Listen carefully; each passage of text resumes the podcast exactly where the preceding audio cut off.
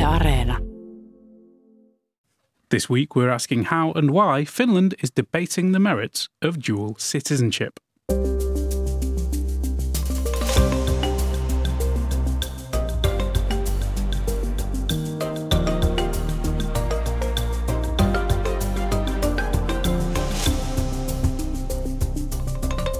Hello and welcome to All Points North. I'm Egan Richardson. And hey, I am Miyuki Jokiranta, and we're putting our two heads together today to make sense of some recent developments that could affect dual citizens here in Finland. Now, this hit the headlines recently after Defence Minister Antti Häkkänen said he wanted to add restrictions on access to Finnish citizenship. Häkkänen cited Russia, more about that later, and he says that Finland should not be too naive about the issue. He's not the only one. MPs and analysts have flagged up the security implications of dual citizenship. During the presidential campaign, seven out of nine candidates said they would prefer to stop granting it to Russian citizens. That's right, Pekka Haavisto also wants Finland to stop granting dual citizenship to Russians.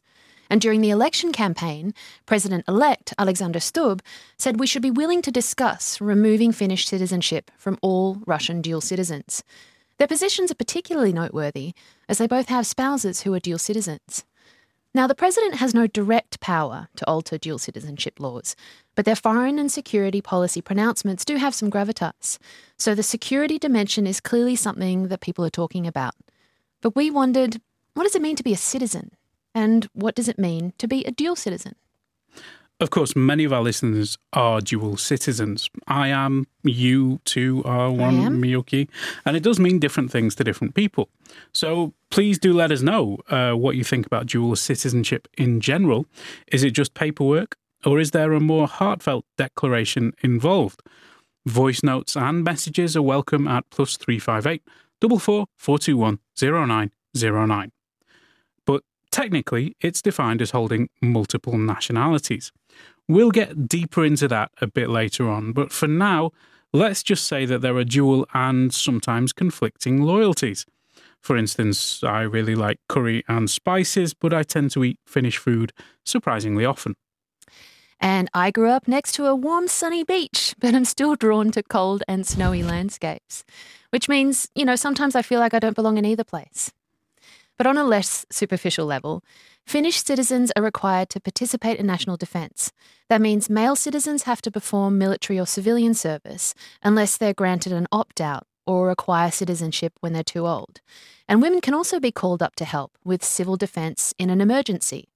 Finland is a national defence model country, which means the whole society can be mobilised if and when there's a threat to deal with. And that gets to the heart of the matter that this is not really a debate about dual citizenship in general, at least on the face of it. Discussion in Finland has focused specifically on Russia, largely thanks to the Russian state's attitudes towards its citizens abroad and the defence obligations of all Finnish citizens in times of emergency, as you just mentioned. And for more than a decade now, Vladimir Putin has been making pronouncements about the rights of Russians living abroad. In Ukraine, the Baltic states, in the Caucasus, the message has been clear. Russia reserves the right to act militarily if he sees Russians as being threatened in foreign countries. And we've seen those conflicts erupt based on that doctrine. So, who is a Russian? That is one of the big questions. We asked our colleague Maxim Fedorov, who works for Yle and is currently based in the Ukrainian capital, Kiev. His story is fairly typical in terms of his route to becoming a citizen of both Finland and Russia. I ended up having dual citizenship, so Finnish Russian, because I was born in Russia I was born as a Soviet citizen, and then after Soviet Union uh, fell down, I ended up being a Russian Russian citizen. And when I moved here to uh, to Finland, so it took me about six seven years uh, to live there uh, to obtain the Finnish citizenship, and that was the only citizenship I get with my own will. Okay, I've read a little bit about your story, and you, you have roots like all over the Soviet Union. But I guess back then, when the Soviet Union was um, still existing, uh, that wasn't such a big issue, but then it became a, uh, something of an issue. Is yeah, that it right? wasn't to be such a big issue because uh, my grandparents were born in Ukraine.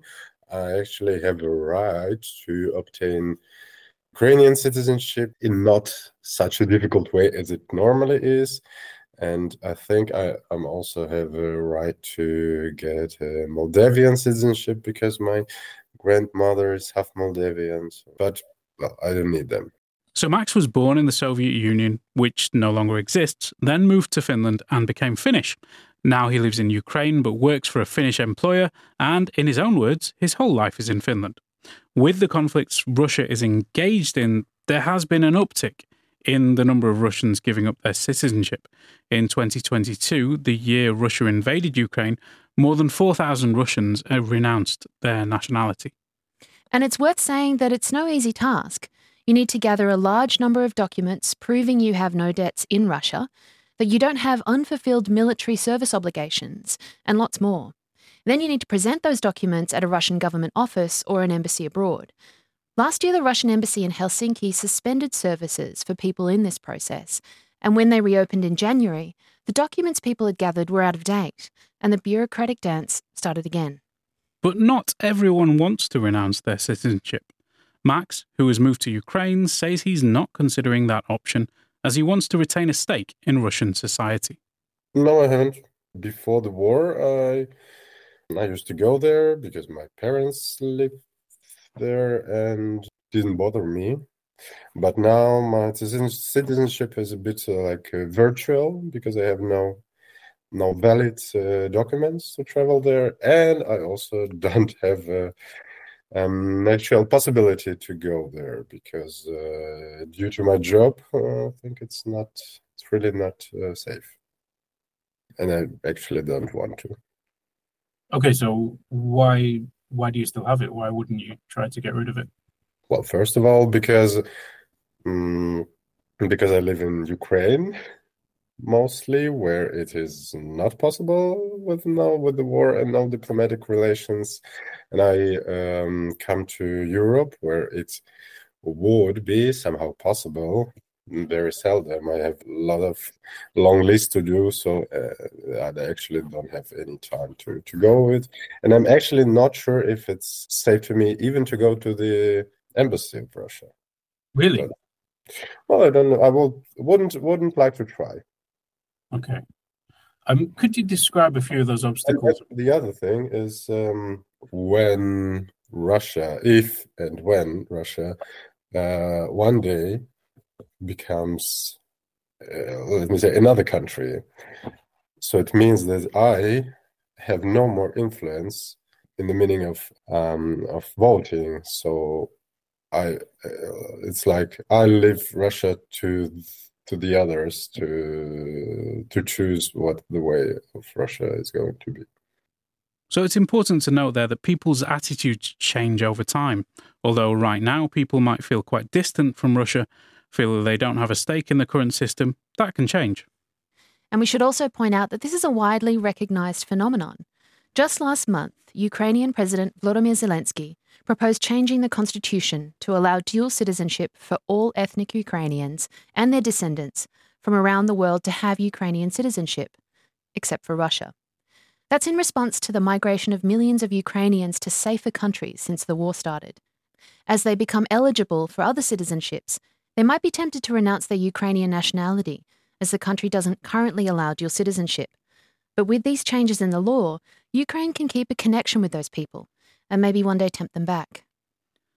But zooming out for a moment, let's step through how Finland got to its position on dual citizens and what Finland knows about its dual citizenships. The answer, it seems, is that the state has incomplete information. Registers only show multiple citizenships if people themselves declare them. So you can have other citizenships and the state might not know. So, dual citizenship was first accepted in Finland from the 1st of June 2003, with broad consensus across the political parties. Until then, you couldn't get Finnish citizenship without first renouncing any other citizenships you held. And since then, as Finland's population has grown more diverse, the number of dual citizens has increased. We know that as of the end of 2022, there are some 159,000 people with dual or multiple citizenships. Russian citizens made up 38,000 of those. And then there are Swedish citizens, Somalis, Estonians, and Iraqis making up the rest of the list. But in 2015, President Sauli Niinistö commissioned a report from the Ministry of Finance looking into the issue of dual citizenship. And I asked Olga Davydova-Minguet, a professor specializing in border and Russian studies at the Karelian Institute at the University of Eastern Finland, what were the circumstances of that report?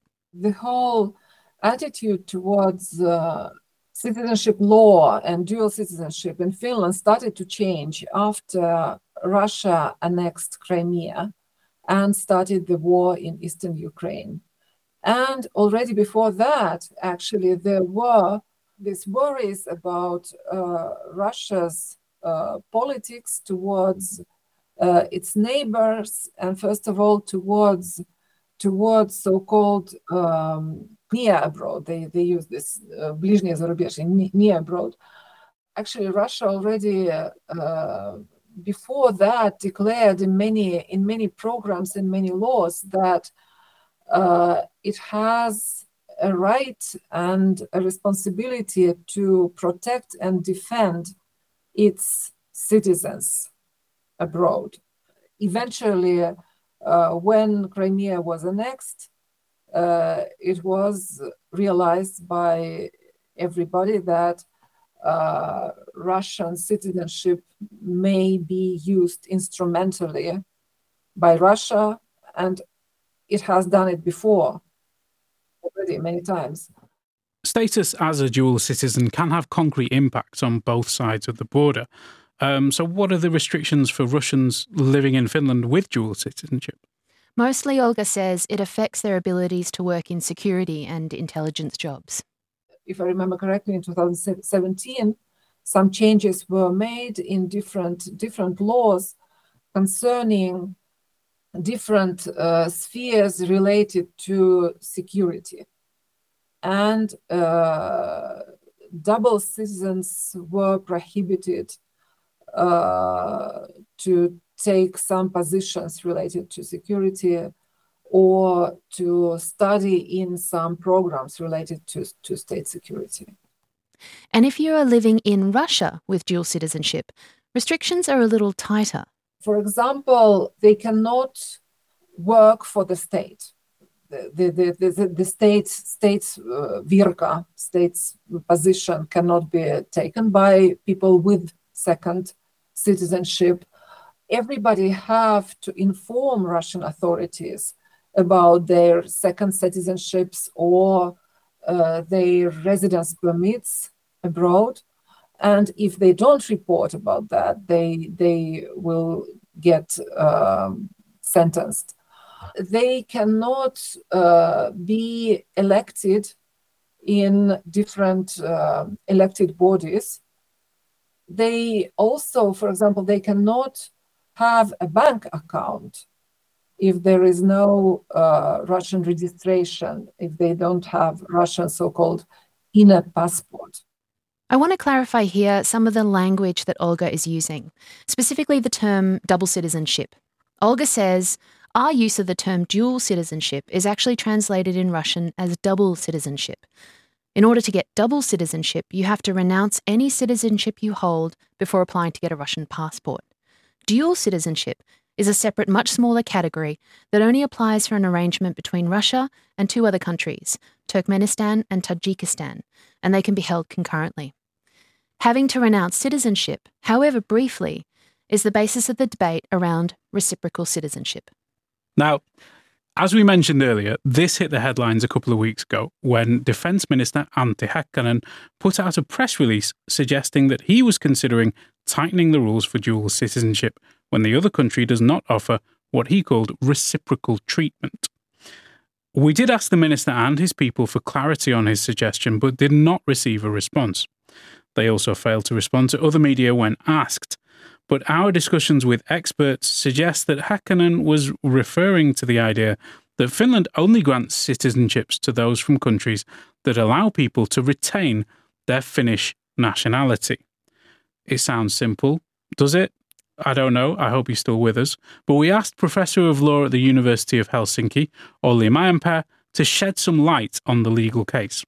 He agreed currently the information on offer from government is unclear at best, but he sees two separate issues arising. So the first one is the acquisition of citizenship. Now, stay with me here. So let's say a Finnish person moves to country X and decides they want to get citizenship. They like the food, makes their life easier at the airport. Seems like a logical move. But country X knows that they're a Finnish citizen because of the years of interactions with the state while living there.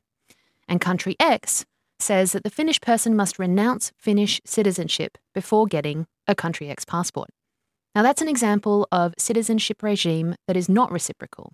Finland does not demand country X citizens renounce their nationality in order to get a passport. And two, to take this a step further, Mäenpää said that the reciprocal regime might imply stricter rules on losing citizenship you already hold. That means that people would not be able to get back the Finnish citizenship they had renounced.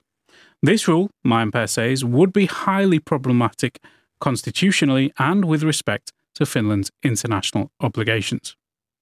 It remains to be seen how the government could legally change the law to target one group without impacting all of its dual citizens or future dual citizens. Mm-hmm.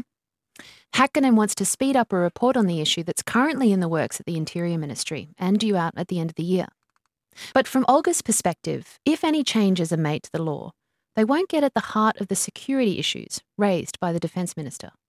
They are trying to somehow forbid Russian citizenship if they acquire Finnish citizenship because Russian citizenship, Russian citizens can be used instrumentally for the purposes of, I don't know, uh, interfering in Finnish affairs. But I don't think it, it will increase security. No, because I think that uh, possibility to influence people is doesn't have to do with um, with uh, their citizenship. The Russian citizenship is not the exclusive like factor that can be used by Russia if Russia wants uh, to influence these states, these neighbors, or something, some processes, because uh, actually this uh, notion notion of Russian compatriot is actually enough already a, very broad uh, group of people can be seen as Russian compatriot. Uh, speaking Russian is enough to uh, be labeled as Russian compatriot. Having an ancestry from Russian Federation, former Soviet Union, former Russian Empire is also enough. And, and Russia has shown how it works and how it has worked in, in, in Ukraine, for example. Olga Davydova-Minguet, who specializes in border and Russian studies at the Karelian Institute at the University of Eastern Finland. So, we've been talking mostly about the material impacts of a still very theoretical proposal, but there is already concrete psychological fallout from ongoing tensions between the two countries that are cementing beliefs, whether they're true or not this mistrust, you know, mistrust between people uh, is growing through this uh, conversation. And I think that in a way, it is a damage uh, for Finnish society and it is a win for Russian, let's say, propaganda that uh, has developed this uh, image of Russophobic West, Russophobic NATO, uh, for for a very long time, and uh, now, of course, there are so many proofs about that. So that's one view of the debate that it's exclusionary, that even talking about these issues increases mistrust. But there's another side to that too. If you have a stake in this country and another country, what do you do when those two sides appear to clash? Is there a point when you have to, well, pick a side? Some within the Russian community feel that the community has not been quite as bold as they could have been since Russia launched a full scale war on Ukraine in 2022. And now Russians are getting some of the same attitudes that have always been directed at other groups of foreigners here in Finland. I know many Russians are like upset with this discussion. I'm not upset actually. Well, I don't.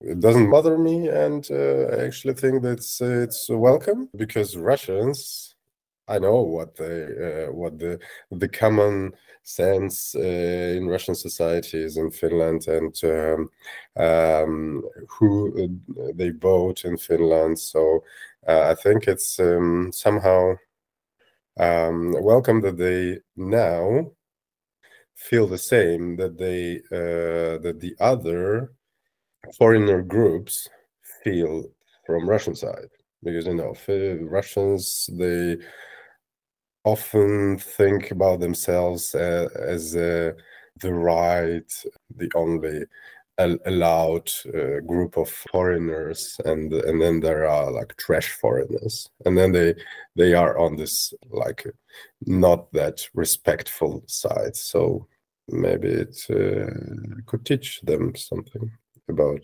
uh, respect to people and sure russians in finland they they really failed so they with the reaction to the war you've seen how many people um, were like demonstrating that they are against the war. It's very like just just a few. They they were active. I respect any, each of them, but in comparison to eighty thousand people that are living in Finland, it's nothing. And uh, and they didn't demonstrate this two years ago, and now when um, when the war is affecting them they're like, what?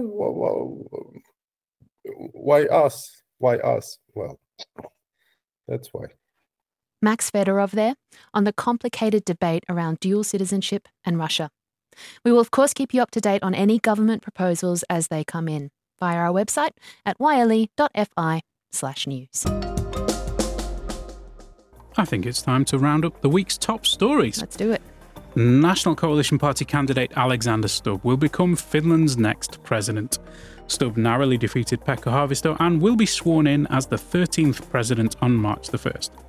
In one of his first addresses as president elect, he said he would continue President Sauli Niinistö's line in foreign and security policy. And of course, you can listen to our election wrap up, which is the previous episode of this particular podcast and Finland's super week of strikes have brought transport and several major industries to a standstill.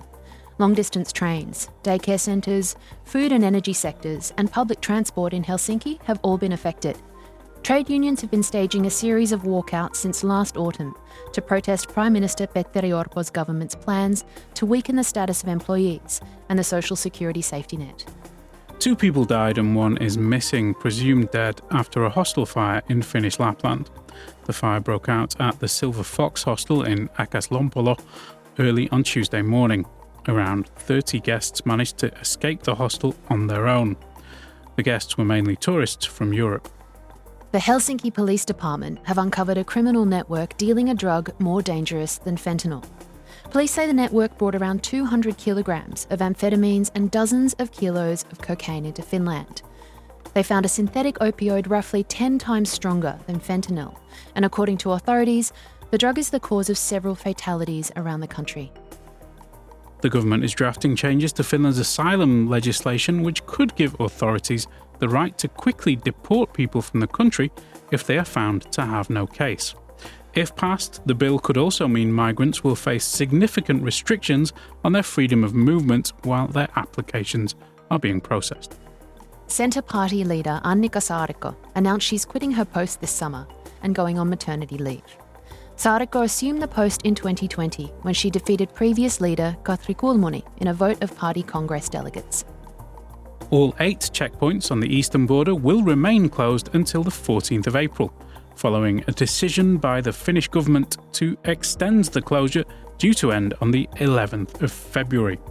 The government called the move a necessary and proportionate measure, taken to ensure Finland's national security. And finally, Helsinki experienced its hottest September on record last year. That's according to a new study by the Finnish Meteorological Institute.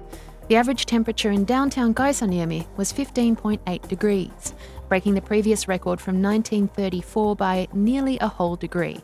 The Institute says that worldwide, September 2023 was the hottest on record, an effect of global warming. And Egan, you begin your winter vacation this weekend, don't you? I do, yeah. I'm heading off to have a little break from work, and I'm very excited about that. What Uh, will you get up to on this wintry vacation of yours? Well, I my children are off, so I'll, I'll be spending time with the children. And um, with that in mind, I've been reading the the news website at yle.fi slash news, where we have an excellent story by our journalist Sarah Hudson uh, about many things you can do in Finland. Uh, you can actually do winter foraging in Finland, which I didn't know. Um, you can find There's yeah, nothing out there. uh, Apparently, juniper berries are available all year round. They don't taste very nice, and you can't have too many because they turn poisonous. But, but It's a short foraging exercise. well, yeah, I'm sure I'm sure they're useful for something. If you if you if you know somebody who distills gin, I'm sure they could use it. But uh, probably not one for the children. But anyway. Uh, bird watching, ice fishing, there's lots of useful information in the article, and I will try to do some of that.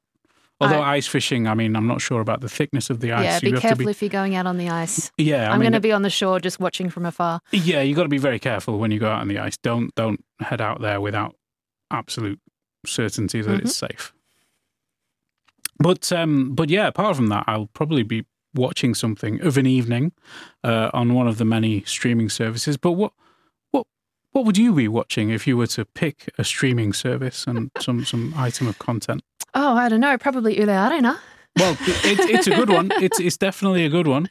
One of my favorites. Yle's got a, a bunch of great stuff up there at the moment. And I'm not sure about your flavour of comedy, um, but I don't mind the occasional Steve Martin film.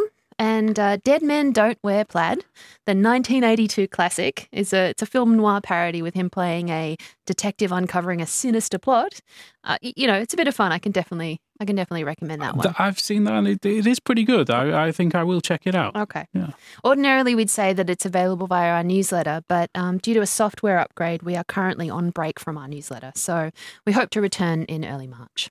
And I should mention here that anyone who has been receiving the email but who does not have an Yle ID should make efforts to sign up for an Yle ID to ensure they stay on the list. The new software will be a big improvement, but unfortunately, we will only be able to send the email to Yle ID addresses in future. Just visit yle.fi slash ID to sign up, and you can use it for a host of personalization options across Yle services. And that's it for the show this week. So big thanks to our audio engineer, Anders Johansson, and thank you for listening and supporting the show. And we will catch you both after the winter break in a couple of weeks. See ya. Bye.